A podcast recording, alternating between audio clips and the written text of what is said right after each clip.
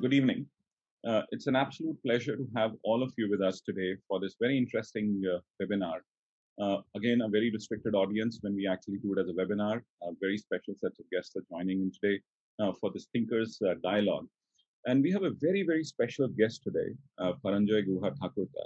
Uh, in fact, I'm sure all of you know about him for his writings, for what he has done over the years, for, of course, getting embedded in controversies at points in time, uh, in many interesting ways. Uh, but then the most important of all, that he's one of the most prolific authors and one of the most sharp, sharp one of the sharpest minds that I've ever met in my life. I've known Paranjoy for about uh, a decade and a half uh, as an individual, following his work, uh, meeting him once in a while. Uh, but I think it's just been a great experience of really learning from him in terms of like how he looks at things. Of course, there could be chances that we might disagree with a certain points of view, but that's again part of the academic uh, way of looking at things and so on and so forth. Uh, but beyond that, if you really look at uh, Paranjoy, uh, he's somebody who's been a journalist uh, throughout his career. He started his career in 1977, uh, worked with some amazing sets of enterprises. He's worked with Business Today, uh, sorry, Business India, Business World, Telegraph, India Today, The Pioneer, and now and has authored something like 18 books. No, no, no, no, no, no, no, no, no, no. I have authored authored seven books. Yeah, seven books, and he has published 25 I published books. 25 of them. Correct, yeah, correct, Amit. Yes, that, that's the uh, thing. And then, of course, uh, uh, he's also been the editor for one of the finest, for one of the finest journals in the country, uh, which is Economic and Political Weekly. But again, a very short stint. Uh, that was there for about 15 odd months. Uh, and I think the journal does miss him for his views and his sharp uh, take on situations that happen across the world. Uh, but Paranjoy, thanks a lot for joining us today. It's an honor and a pleasure to have you with us. Thank you so much, Amit. Uh, it's my honor and my privilege that you uh, invited me as part of uh, the Thinkers Dialogue, and it's my honor and my privilege. Thank you. Uh, so, you know, like today we are going to be talking to Paranjoy about the challenges of democracy or how democracies are changing across the world. Uh, this is an area wherein he has worked uh, for many, many years. Uh, he has been uh, uh, looking at things across the world. Uh, so if you really look at the things that are happening across the world, for Paranjoy, what do you think is happening? How, what is the kind of problems that we are facing? What are the challenges that democracies are facing across the world? And then I think there's also been a very interesting turning point in India in the last one week. Uh, of course, if you really look at it, how the pandemic has swelled, there are challenges to the pandemic, to how Mamta Banerjee has got re-elected in Bengal. Uh, there are opportunities, there are challenges thereof as well. Uh, but there's a larger, in the larger scheme of things, there's something very profound that is happening across the world. Uh, what are your views as to what is really happening around us? Uh, over to now, you. Now, that's you. You the topic of uh, this dialogue. You said challenges, the challenges of democracy. That that's like a huge subject. And uh, very honestly, you, you know, this word, democracy, which is a word of Greek origin, in English alone, democracy has been sought to be defined in no less than 2,200 times.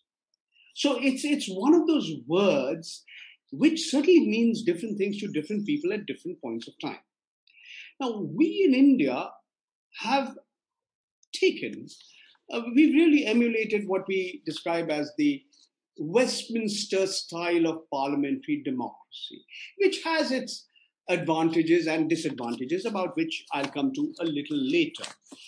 But by and large, when you talk about democracy, and when you talk about representative democracy, it's, it's characterized by three or four three actually principal characteristics. Point one legal equality, two, rule of law, three, political freedom.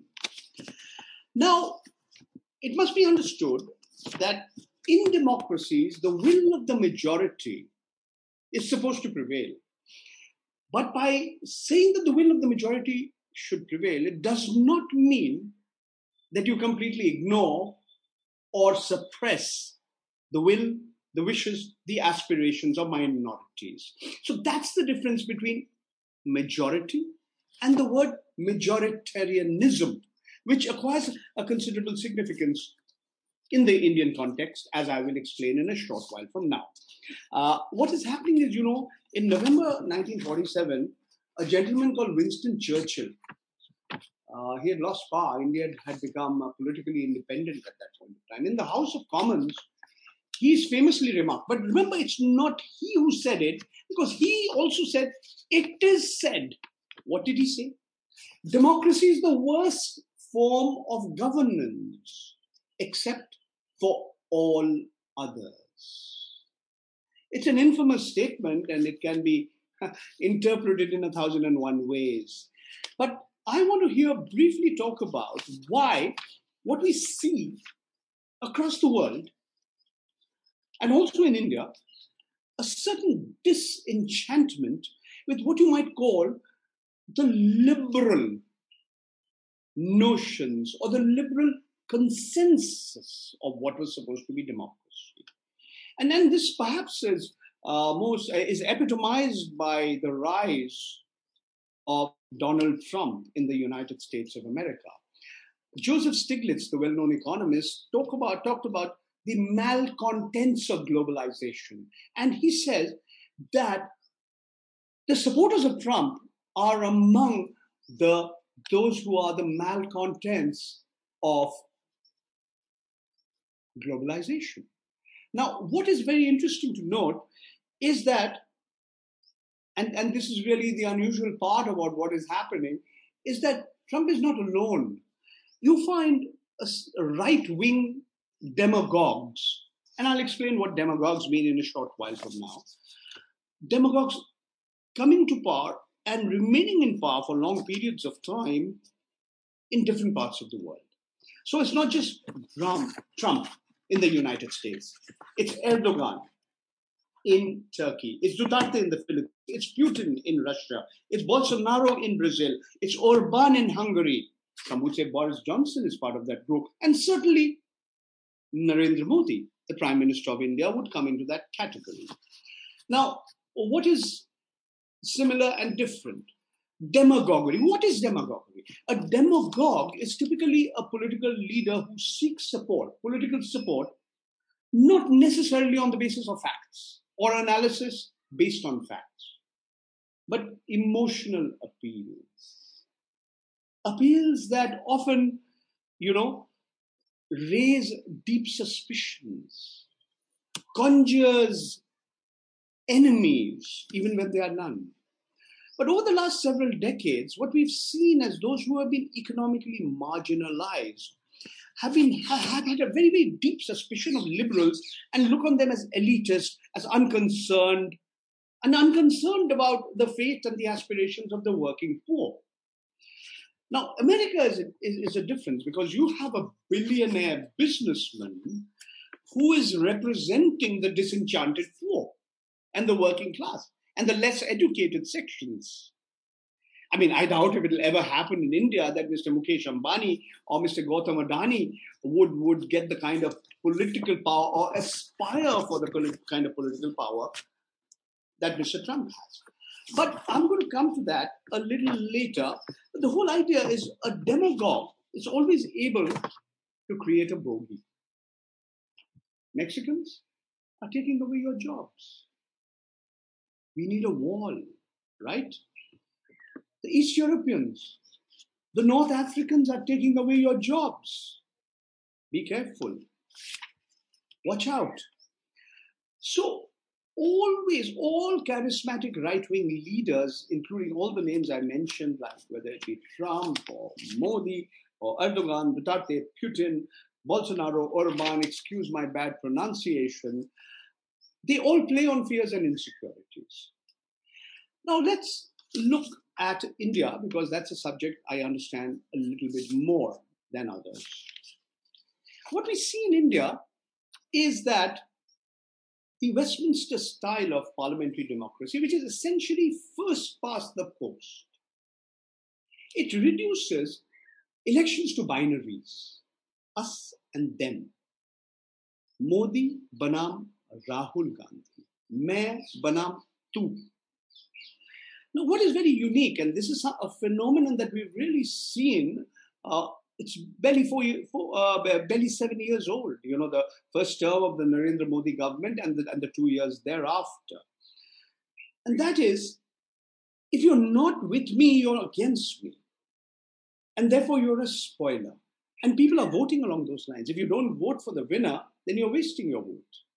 Now, the first past the post system reduces elections to binaries, and at the same time, what we are also seeing, in a sense, perhaps you could argue that India is seeing the best of or the worst of both worlds because the American system is winner takes all. So it's first past the post, winner takes all. And why is India getting the best of or the worst of both worlds? Let me explain. In 2014, the Bharatiya Janata Party on its own got roughly 31% of the vote. Roughly two thirds of those eligible to vote voted the National Democratic Alliance got roughly 37% of the vote. Five years later, in 2019, the vote share of the Bharatiya Janata Party went up to about 37%. The vote share of the NDA went up to roughly 45%. The number of people eligible to vote the vote went up above two thirds not as high as 70%, a little below 70%. Now, yet what is happening? I mean, you could argue that more than half, 55% of those eligible to vote and those who actually voted didn't vote for either the Bharatiya Janata Party or the NDA, a partner. But we've seen this amazing rise of the BJP in recent times. In the Lok Sabha, which has 543 members, the Bharatiya Janata Party moved from two in 1984 to 138 in 2004. And then, uh, sorry, I, I, it went from 2 to 182 in 1999, then slipped to 138, and then went up. And then there was no looking back. The Congress, from 404 out of 543 in 1984 slipped to 112 in 1999, went up to 145, and today is less than 10% of the members of the lower house of parliament. So it is not even eligible to call itself the opposition party. The, the, the Adhir Ranjan Chaudhary cannot call himself the leader of the opposition. He is a leader of the single largest party in opposition. The Congress has declined to a level never before. Now, how did this happen? Is another issue that we can discuss. If somebody wants to ask me questions, I will answer. But you see, why does the first past the post winner takes all system reduce elections to binaries? Because in when you have a proportionate representation system, like you have in France or Germany or Canada, in other parts of the world, then it doesn't matter the number of representatives in the legislative assemblies or parliaments or legislative councils match, or, or there are combinations, and they match the number of votes they get. But in India's first past the post system, winner takes all, we do not have this situation. Now, in what way is India unique? India is unique because of its sheer diversity, its sheer heterogeneity.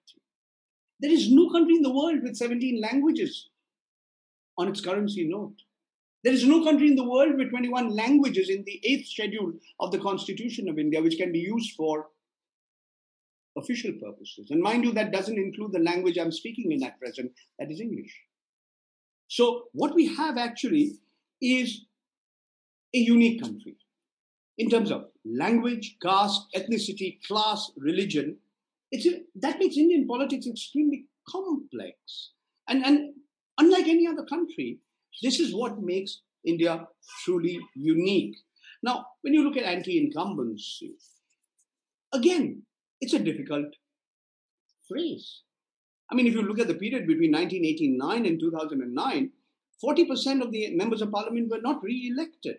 But what happened really is that the period between 1989 all the way up to 2014, India went through an era of coalition politics where no one party had a majority. That changed in 2014. And Mr. Modi was in more ways than one able to convert India's multi-party democracy into a two two person political contest, American presidential election time. Now, what is what are the uh, and, and, let me quick say, since I've been talking quite a lot, and I, I'll be happy to take all the questions. Let me quickly come to the second of May, and before that, I'll, I'll use get back to a little bit of the chronology, not in the way uh, Honorable Home Minister Amit Shah. You remember in the context of the Citizenship Amendment Act and the National Register of Citizens, he said chronology samjha. Chronology samjhe. समझाइए नहीं समझे understand chronology तो मैं थोड़ा chronology में जा रहा हूँ I'm just talking a little bit about chronology May 2014 Narendra Modi comes to power first time in 30 years a political party has a majority in the lower house of parliament. February 2000, February 2015, the Aam Aadmi Party comes to power in the Delhi Assembly. October 2015, the Mahagathbandhan government is formed in Bihar at a time when Nitish Kumar's Janata Dal United is part of the Rashtriya Janata Dal led by Lalu Prasad Yadav. November 2016, demonetization. A few months later, March, April, Bharatiya Janata Party sweeps to power in Uttar Pradesh, India's largest state, the most populous state in India. I mean, if Uttar Pradesh was a was was an independent uh, country, it would have been the sixth most populous country in the world. I mean, uh, one out of six Indians live in uh, Uttar Pradesh. What happened after that? May 2018, Karnataka. The BJP loses and then the BJP wins. Yediyurappa comes to power. I'm not even getting into the smaller states, what happened in Goa, what happened in Manipur, what happened in other states. I'm looking only at the big states. December 2018, Rajasthan, Madhya Pradesh, Chhattisgarh reject the Bharatiya Janata Party. But the government changes in Madhya Pradesh. April, May 2019, Narendra Modi returns to power in the Lok Sabha elections in the wake of Pulwama and Balakot. December 2019, the NRC, the CAA, Shaheen Bagh. Few months later, February 2020, the Delhi elections. The Aam Aadmi Party wins again. Riots, Hindu Muslim riots in Northeast Delhi, just after Donald Trump, or around the time Donald Trump happens. 24th March 2020, lockdown. The biggest migration of human beings in the history of humankind. I can, I, I, can talk about this in greater detail if anybody's interested. Not even during the partition of the subcontinent, in the period between 45 and 48, did we see so many people move within a nation state, within a country, as we saw from the night of the 24th of March 2020 till the end of June that year. All right, September, October 2020, the farmers' agitation. 2nd of May, Mamta Banerjee, Pinarayi Vijayan, and M.K. Stalin emerge as tall political leaders. What does it show? What does the 2nd of May show, and why is it important? It also shows the limitations of politics that denies the plurality and the heterogeneity of India. It also showed the limitations of money power. You can have an electoral bond system, and one party can be the biggest beneficiary. In the name of transparency in political funding, you actually done the reverse, but you still haven't won the elections. A little anecdote here. I was a cub reporter in Kolkata. Uh, the then longest serving chief minister of India, I think he's now been overtaken soon by Naveen Patnaik, Pawan Chamling almost uh, there, uh, Gegong I'm talking about Jyoti Basu, uh, who came to power in 1977 in Bengal and uh, he, he demitted his office in 2000. Jyoti Basu once said, you know, if a person is standing in the middle of the road and distributing cash and distributing alcohol and distributing clothes and food, everybody will come and take it. Why not? Does it mean that they're going to vote for that person or that party? He raised this question. I was very impressed and I said, Oh, this is idealism at its best. I, I got disillusioned completely. Today, though the playing field is not level. Yes, they don't have the kind of money. No party has the kind of money that the Bharatiya Janata Party today have. The playing field is not level, but I feel I'm getting vindicated that money is not all. Two quick points before I conclude. I've taken a little longer than I anticipated. I think West Bengal has also, and also the other states, but West Bengal much more because there were elections held over a period of more than one month in eight rounds. Tamil Nadu with a slightly lower uh, share uh, in terms of number of seats. It all happened in one day. Tamil Nadu 234 seats, one day, 6th of April. West Bengal 294, uh, eight rounds. We can talk about why that happened. But more importantly, I feel, is the undermining of a constitutional authority, the Election Commission of India. I can talk about this in greater detail. Many other constitutional bodies and institutions that are responsible for uh, ensuring that democracy is healthy, there are checks and balances, etc., etc. Uh, I think the reputation of the Election Commission of India got a kind of battering it never ever got. That's point number one. Last point. Our Honorable Prime Minister's taunt, Didi, oh Didi, like a cat call. Like the left 10 years earlier, Mr. Modi and Mr. Amit Shah forgot that Mamata Banerjee is arguably the only, underline, the only political leader in this part of the world, Asia, South Asia, Southeast Asia, who's risen from the ranks and come onto the top without, without, underline, without the support of a male mentor, father, brother, lover, husband. I can name them for me.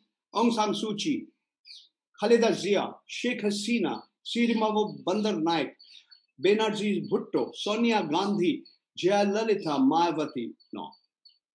Didi is different. So I've made my uh, uh, initial remarks to tell you about the challenges of democracy, how things are changing, and how things continue to change. Uh, it'll be difficult for me to predict what will happen in the next few years. I'm not an astrologer, but I'll be happy to take your question I, I see one or two questions already. What are the three biggest weaknesses in our democratic rules? And can these be changed? Be sweeping, switching parties after elections? Yeah, sure. Uh, Mr. Manas Rath, thank you very much for your question. Very good question. I think the anti-defection law needs a complete overhaul. There are too many loopholes. That I think is one of our big weaknesses. I think our, one of our biggest weaknesses is the lack of transparency in political funding. And, and the electoral bonds thing has worsened it. Whether it be the way the Income Tax Act works or does not work, whether the way the accounts of political parties are audited, the way in which the representation of the people work, uh, representation of the people act works, the way the model code of uh, conduct is in, uh, implemented or not in, in implemented. Most importantly, the way a, a, what how, how the accounts happen, how the expenditure is accounted for. Expenditure on candidates of political parties, uh, those standing, uh, the political parties themselves, and, and notably election campaigns. I think these need a complete overhaul. Uh, what is the third most uh, weakness that we have in our country? Our institutions have become very weak. It's not just the Election Commission of India. It's our judiciary, especially the higher judiciary. It's bodies like the Controller and Auditor General of India, the Central Vigilance Commission, the Central Bureau of Investigation, the media, of which I'm a part. I mean, I'm part of the media for 43 years. I, I think all these institutions uh, are very, very weak. Uh, and therefore, I think these are all separate issues which require longer discussion. So, Mr. Manas Rath, Rath Rath Babu, I've tried to answer these questions. Mr. Vidur Sehgal has asked a question which is completely unrelated to the topic that I'm speaking on. Are not taxes undemocratic unless they're voluntary? Who likes to pay taxes? Nobody. How are you going to have your roads? Are, you are your children going to play in parks? We've seen today our healthcare system completely broken. Who's going to pay for public health care? If nobody pays taxes. And you think anybody would like to pay taxes? Nobody likes to pay taxes. The problem in India is not that a minuscule proportion of our population pays direct tax, income tax. our tax system remains regressive because a huge proportion of the taxes that are paid are paid by ordinary people. So when you, it doesn't matter if you're Mr. Ambani of your or the man on the street, when you when you buy an item uh, from from your uh, a shop or a local grocer, you still pay the same amount of tax. That's regressive. Yes, sir. Uh, I, I, could. Uh, that's another subject. Maybe I can. One can run an economy without taxes. Uh, I'm not sure I, I, know of any such economy. Mr. Vidur Sehgal, maybe you know one. I'm not aware of any any country without taxes. In fact, I would say that uh, certain countries, including the Nordic Nordic countries in Scandinavia, uh, the Scandinavian countries, Norway, Finland, uh, Sweden, Denmark, Iceland. I mean, the, the share of taxes as a proportion of GDP is very, very high, very, very high compared to many, many countries in the world. They don't call themselves socialist or communist, but the share of taxes, and, and this is all for uh, healthcare, for, for education, for drinking water, for, for, for roads, for electricity, etc. etc. Okay. So, Amit, Amit yeah. yes, yeah. over to you. Uh, I'm sorry I've taken a little longer than what I anticipated. No problem at all. I, I, think this has just been a very fascinating lay of the land in terms of like what you have said. But I have a couple of questions that emerged from your uh, remarks. Uh, one of the things that did hit me was the aspect of globalization, as you were really talking about, and you did actually allude to uh, Joe Stiglitz in your remarks. Uh, but then, if you really look at it, like globalization has accentuated inequality, and do you think that has been one of the reasons as to or in, rise of inequality is one of the reasons for the rise of leaders that we actually see today. Is that? Yes, sir. I have absolutely no doubt that one of the reasons for the rise of right wing popular leaders, political leaders across the globe, is on account of the rise in inequalities. And mind you, uh, earlier the, the inequalities were less between countries and more within countries. But today we see that actually happening across. I mean, there are very, very few countries in the world. I, I would possibly include the, the Nordic countries, the Scandinavian countries, where inequalities have actually not gone up.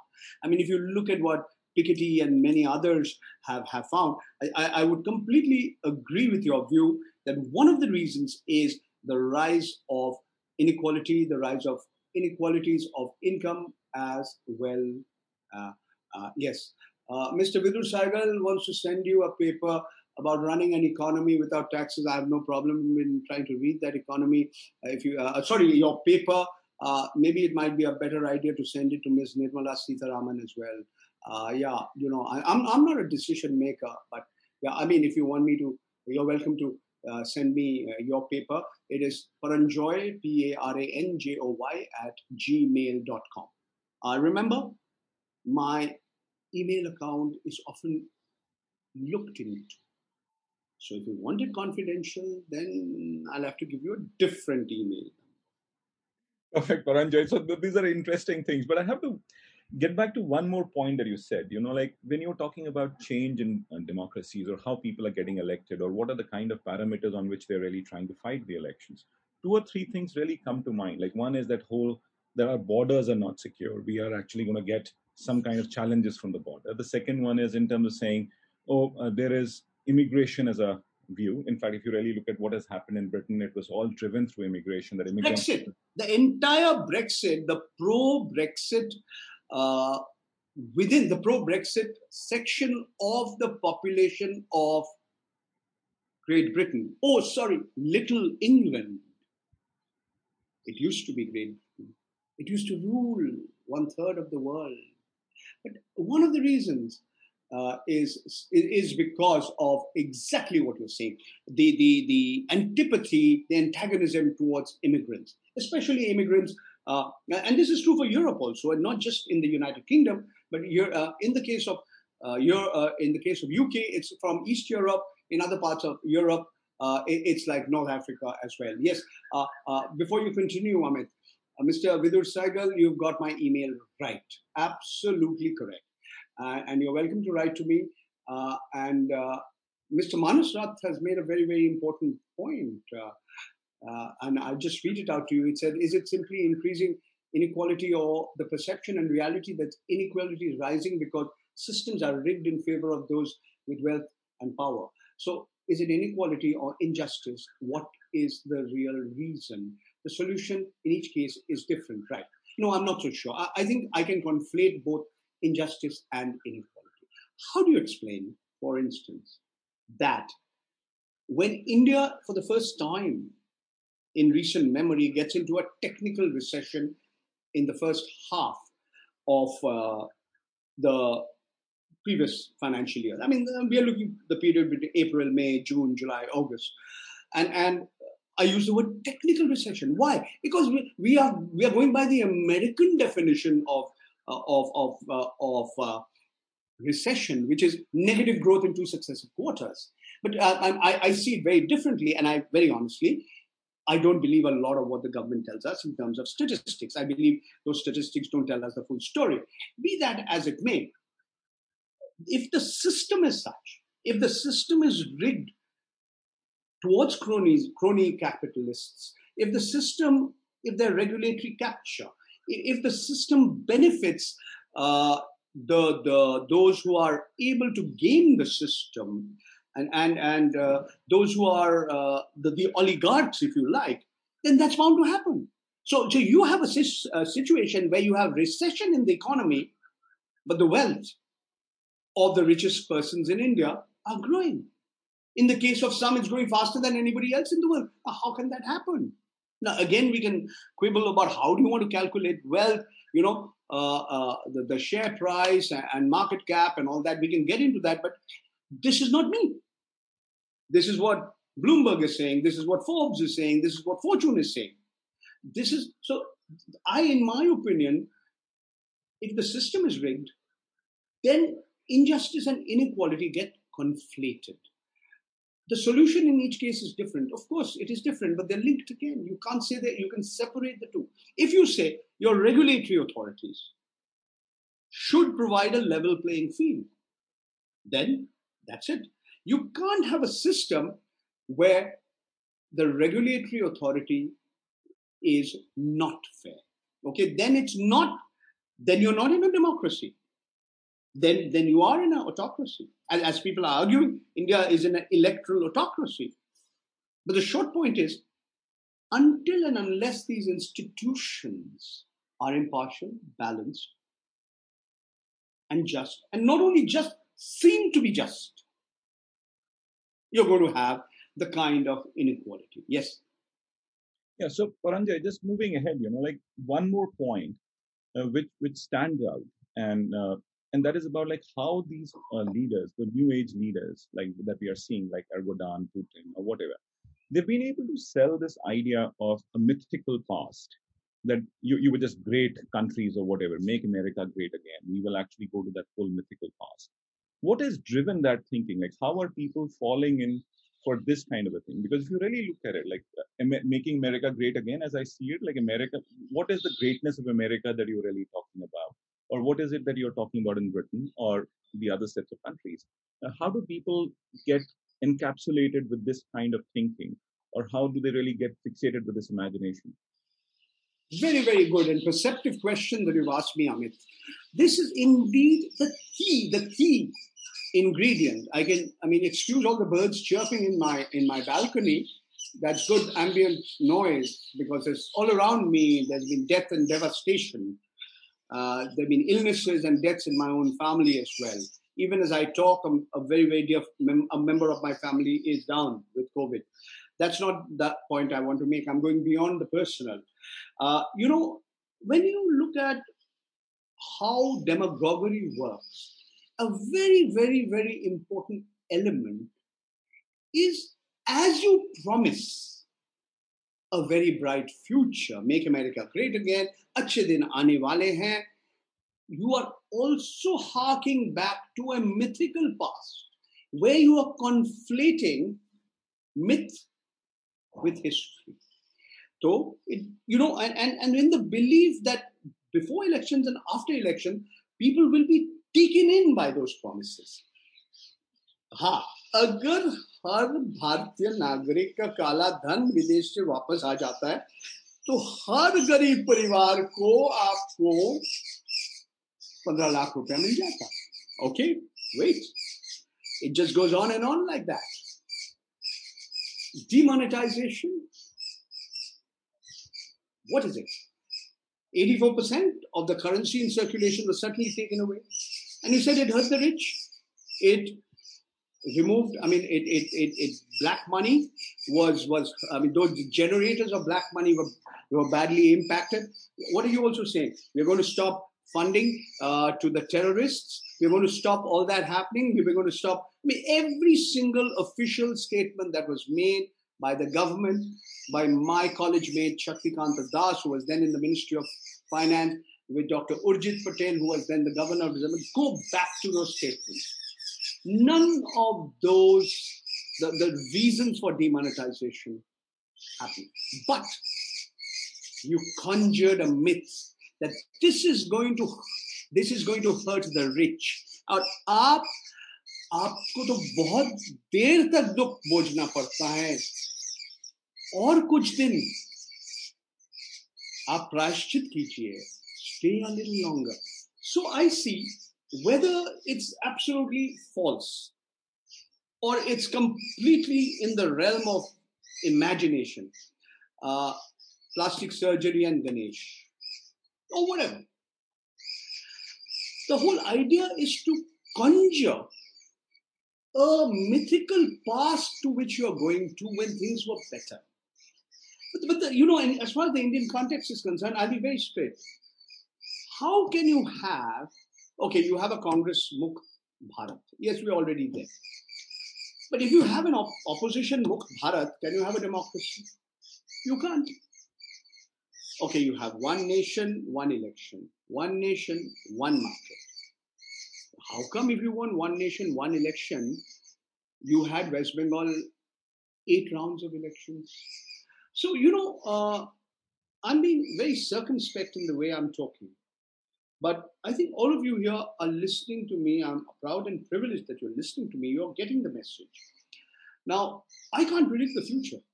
And honestly, I, I uh, you know, what happened in 2019, Pulwama, Balakot, I never thought Mr. Modi and the Bharatiya Janata Party would emerge stronger. I was wrong. My political instincts, I didn't, were wrong. In Bengal, I thought it would be a far closer context, a contest between the Bharatiya Janata Party and, and the Trinamool Congress. It turned out to be a clean sweep. Something that, you, you know, the ordinary voter always the, the, the, the, people of this country, we always underestimate their sagacity, their intelligence, their wisdom. Uh, and uh, so, I mean, this gets proved every now and then. I mean, Pinarayi Vijayan in Kerala, he's done something which has not happened in 40 years. Every, I mean, in the last 40 years, on every occasion, we've seen the the uh, the coalition in power change. And suddenly it has not happened. In Tamil Nadu, it's a different story altogether. In Assam, it's a different story altogether. But yeah, so we are seeing very, very interesting developments. There is another Q&A right here. Uh, uh, Mr. Manas Rath once again. Can we avoid a comparison with the political governance system of China?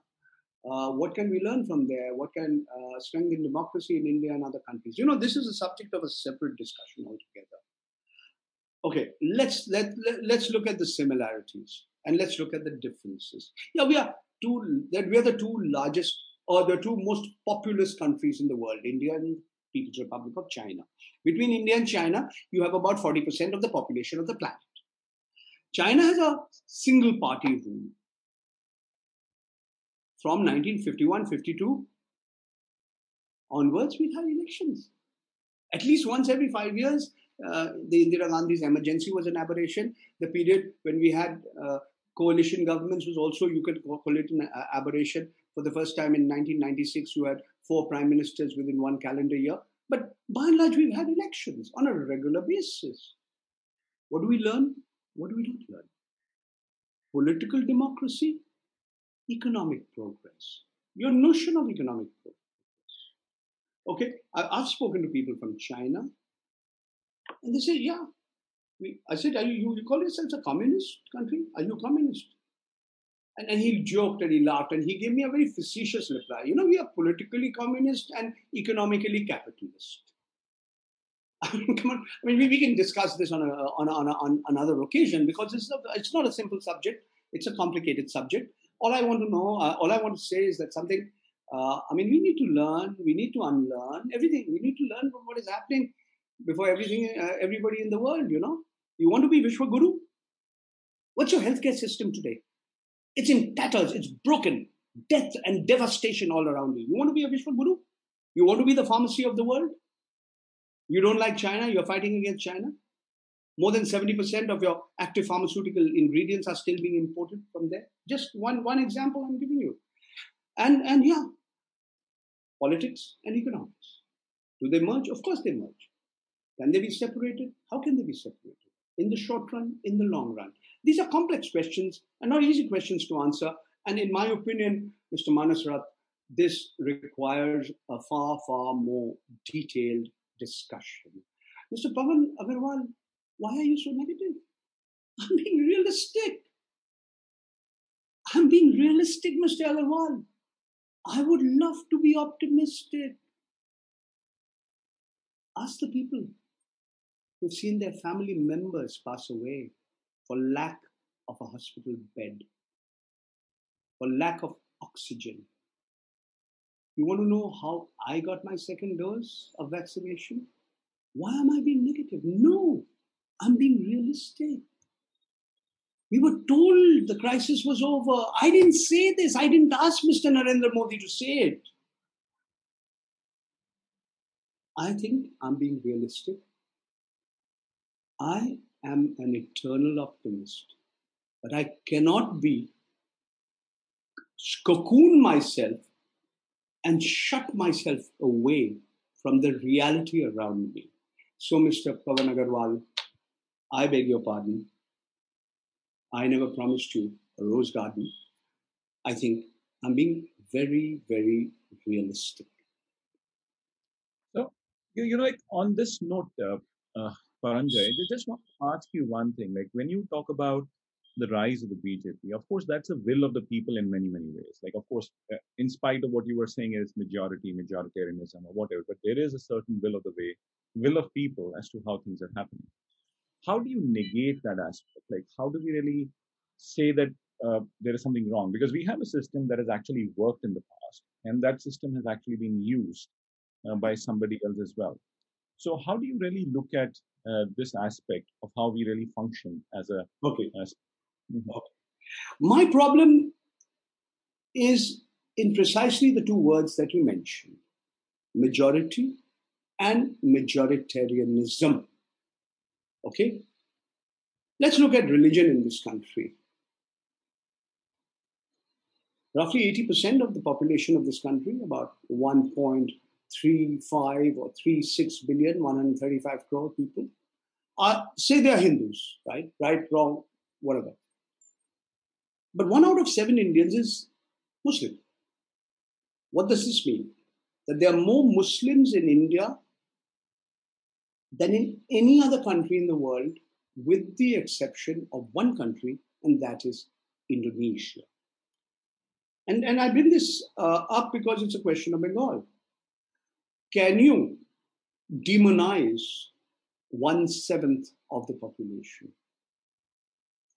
Mr. Trump, could he demonize African Americans? Could he demonize Hispanics? Could he demonize Mexicans? I think as soon as you start demonizing a large section of the population, you run into huge problems. And that's the difference between having a majority and having a majoritarian view of governance, which is autocratic. Now, the Rashtriya Swayamsevak Sangh, which is the ideological parent of the Bharatiya Janata Party, they believe in a Hindu Rashtra. Okay, they do not, I mean, I, I've met many of them, and they do not think that Indira Gandhi uh, did the right thing by inserting two words in the preamble to the Constitution of India, and that's the word secular and the word socialist. These are words that are loaded, that mean different things to different people. Be that as it may, point that has to be noted is that, and I go back to the point I mentioned, if the brute force of the majority is to always prevail, then you're going to have no minorities. Then minorities have to say that we are a second class citizen. You know, this is in, this was in my uh, opinion the problem with the Citizenship Amendment Act. And I, I dare say this was the first attempt to have an amendment to a law on the basis of religion. Now you can say, because the Bharatiya Janata Party has a majority in the Lok Sabha, therefore they can change the act. Of course, they change the act. But the point is different. The point is different, and that is why didn't the BJP bring up the CAA and the NRC in the run up to the election campaign in Assam and Bengal? This is the question I. So, what, the Mexican to Trump is the Bangladeshi for the BJP. Now, in my opinion, it's very, very significant. And therefore, the message that comes out from Bengal is very, very important. You must remember that Jammu and Kashmir, while it was still a state, it was the only Muslim majority state in India. And Jammu and Kashmir is no longer a state of India, it's a, a, a union territory. But among the major states in India, West Bengal has the highest proportion of the population which is Muslim. It is the highest, not among the, it is the highest. It's roughly 27%. Now, what is very clear to me is that in Bengal, almost no Muslim voted for the Bharatiya But why did the BJP not do as well? Amit Shah said we are going to get 200 seats. They got less than 100. Why? It's because it was not just the Muslims that their vote got consolidated behind the Trinamool Congress. It was a substantial section of the Hindus who also voted with the TMC. So when you look at religion and when you bring religion into politics, it has different impacts on different people. And and my uh, this is my uh, long answer to your short question, Amit, about uh, the importance of religion or the unimportance of religion in a country like ours. We are a multicultural country. Let's accept that. I mean, Christianity came to Kerala before it went, went to West Asia or the Middle East, as the British would call them. I mean, I mean, the, the, these are facts I'm giving you. I mean, is Hinduism a religion? Is it a philosophy? Uh, is it many, many different ways of looking at it? So uh, uh, I, I am of the view that when politics and religion, when, when the state, the government, start discriminating among citizens on the basis of religion, this is not good. It's terrible, in my opinion. And, and even though the Bharatiya Janata Party will never say so, Mr. Modi will never say so, Mr. Amit Shah will never say so, Mr. Mohan Bhagwat will never say so, what is he actually seeing on the ground is something else. The riffraff, the fringe elements. And, and the attempt to communalize is, in my opinion, one of the saddest things that have happened to India in the last few years. Okay, one second. I, I, I see a, a, whole lot of questions have come which I had not seen. Okay, Mr. Prabhat Lab. How can you can you comment on how crony capitalism has also contributed to the undermining of democracy in India? All right, I'm going to answer you. Uh, electoral reforms. I've already answered that question. Can the people in power favor a person or a group and say it is the will of the majority, hence is democracy? I've argued, Mr. Vijay Rai, right through that is not, not the case. Uh, when people of the country prefer the fulfillment of their religious as- aspirations over everything else, including their own health and well being, then whom do you blame for undermining the democracy, the people or the political parties? Good question, Mr. Prabhat Uh, I agree with you. I have actually nothing to comment on what you're saying. I mean, you have made a comment, and I, I will go along entirely with you. If the people, uh, for them, their uh, their uh, religious aspirations or their religious views are more important than their health, their economic well-being, then uh, we have nobody to blame but ourselves. Uh, Ms. Malti Mehta, I've suggested a slew of electoral reforms. I can talk to you for half an hour on the subject. But how does crony capitalism also contribute to undermine democracy? Let, let, let me try and answer this question to the best of my knowledge.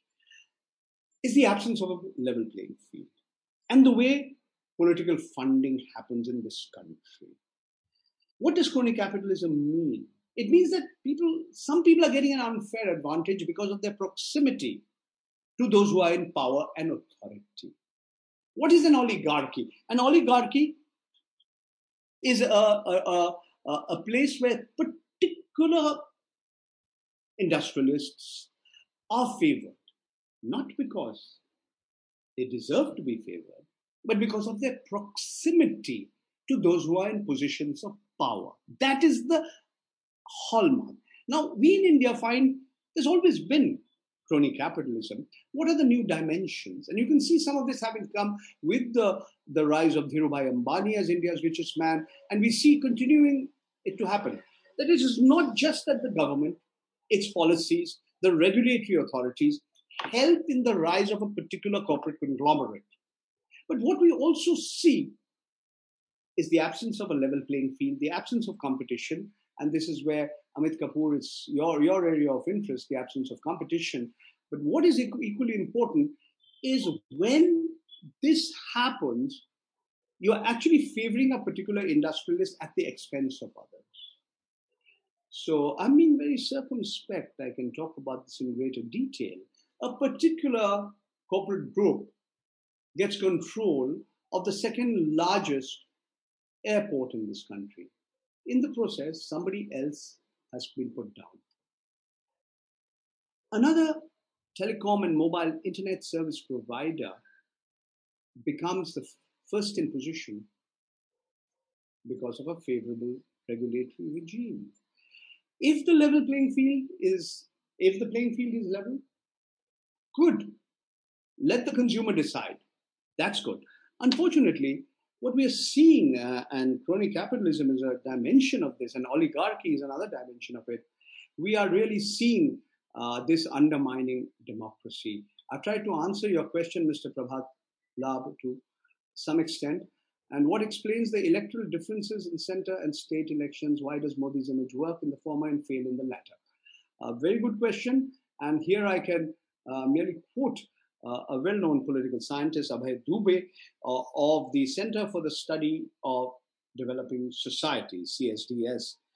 Abhay Professor Abhay, has made a very, very interesting observation. I, I interviewed him after the Bihar elections, and he said that, look, it's what he called the Sarkari Karan of Rajniti, the, the governmentalization of politics in India. So, in the center, and at the level of the states, those who are in power have an advantage, have a political advantage. That's his argument. Now, whether this argument will hold and how long it will hold, we'll have to wait and watch. See what happened in Bihar. The Mahagathbandhan. everybody thought it was about to win. It lost. I mean, uh, as to twist that adage on its tail, it snatched defeat from the jaws of victory. But look what happened in the other states, you know. So it's not as simple as we always think because the electorate will always surprise us. Orissa is the classic example. Orissa, the elections to the local assembly and the Lok Sabha in, in April, May of 2019 were held simultaneously. Why did they, the electoral vote differently? Why did they press one button for the Lok Sabha candidate and another for the the the the what do you call it the assembly? And, and as I mentioned a little while earlier, uh, we, we are about to soon see perhaps Mr. Naveen Patnaik becoming the longest serving Chief Minister of India. Mm, do most of the problems mentioned, mentioned by you start in 2014 or were they earlier too and the BJP stopped, didn't stop them? No, some of the endemic problems have been there for a long time. Say healthcare. This didn't happen overnight. The last few weeks has seen a complete breakdown of the healthcare system in this country. But the healthcare system was decrepit. It was in a mess. It was in a terrible mess. Now you you can't say it happened in 2014. This has been because as a country we have been systematically under investing in healthcare.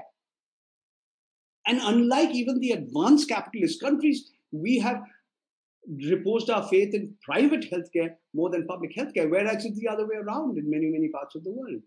So, uh, these these could be. Uh, um, I mean, I've again giving a somewhat long and a somewhat rambling uh, response to some of the questions. Sure. So, but Ranjay, just moving ahead, you know, like to the points that you've made, there's something very interesting as I, I really look at it, and I want to ask this question. You know, like it, it might be fairly easy for us to really say that BJP has done X, Y, Z, or it is right, it is wrong, or whatever. But I think there is at some point in time we have to see that all these things, or the rise that we have seen, is also embedded in the historical wrongs or the perceived wrongs that might have actually happened, or the mistakes that what you would want to actually say is the liberals might have actually made. Uh, because the continuous dialogue has always been uh, how Rajiv Gandhi had actually changed uh, at the Shah Bano case, or how people were moved away from Kashmir, uh, or the migration that actually happened from Kashmir. Uh, and so there are some historical issues that, that emerge, and that is what people, uh, what you call, feel antagonist about or antagonized about. How do we solve that? Because I think okay, that is an important question for us to really grapple with as to why the rise has actually happened. Because there are some mistakes that have happened in the past. You know, uh, many mistakes have happened in the past. And they were not just con- uh, committed by one party or one leader. And uh, hindsight gives us a better pers- uh, idea of what those mistakes were. But let me answer your question. And I link this to a question you asked earlier these perceived historical wrongs. How much of it is mythology, myth, and how much of it, it is fact. And in this post truth world that we live in, where opinion matters more than facts, and this is amplified by the social media, in fact, I can talk for hours and hours on the social media.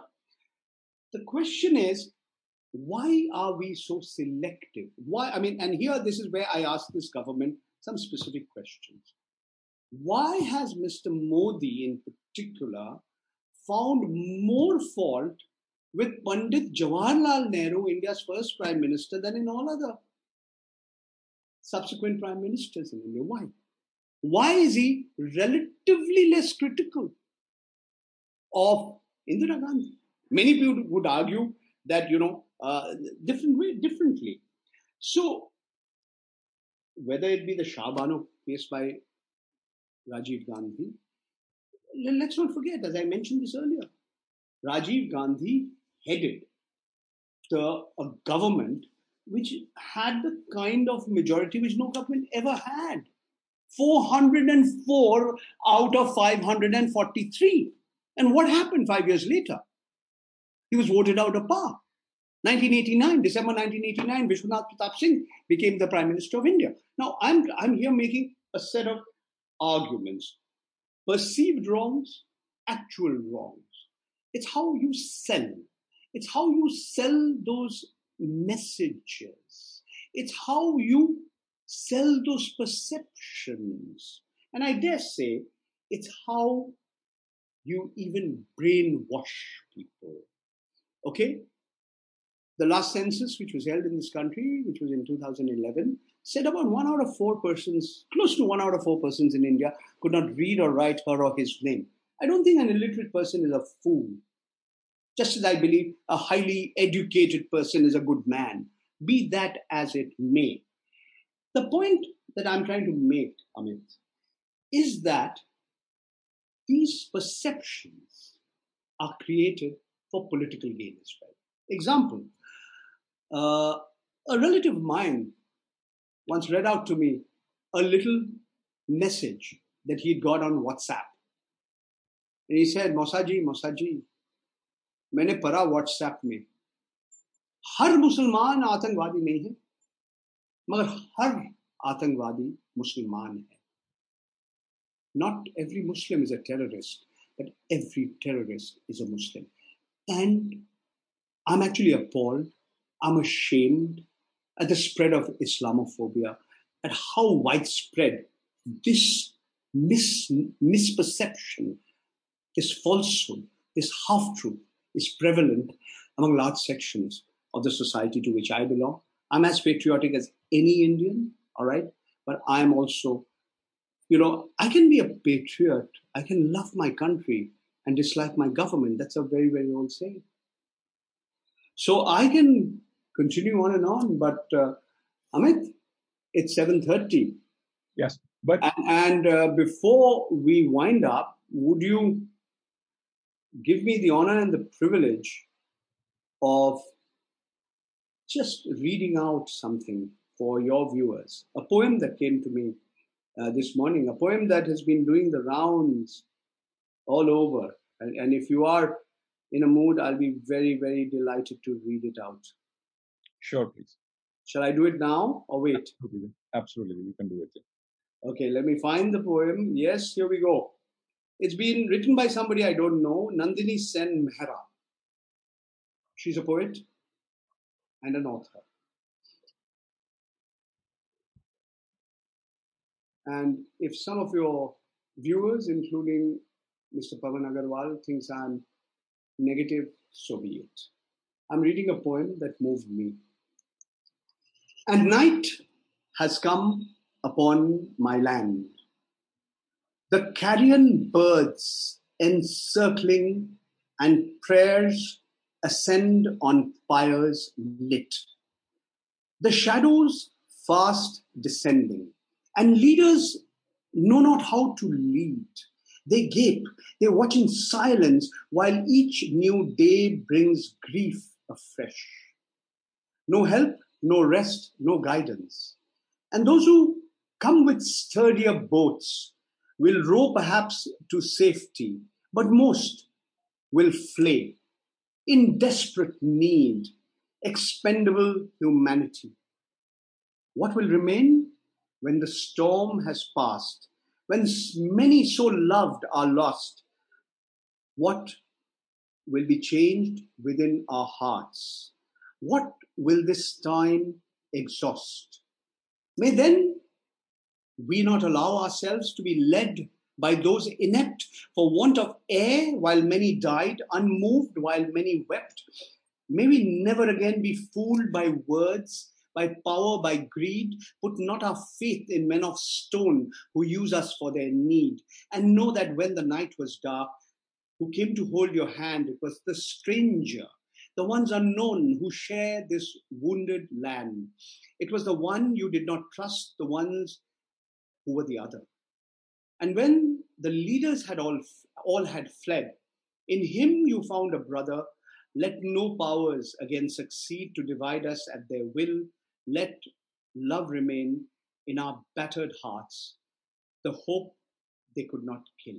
Nandini Sen Mehta. And those who think I'm a pessimistic, no, sir. The darkest hour is always just before the dawn. But we don't know how long that hour would be, how many days, how many years Kali Yuga could go on. Thank you once again for giving me this honor and this privilege. Thank you once again, Amit. Thank you, everybody who's been listening to me. Thank you, Thank you, Paranjoy. It was a pleasure having you with us. Thanks a lot.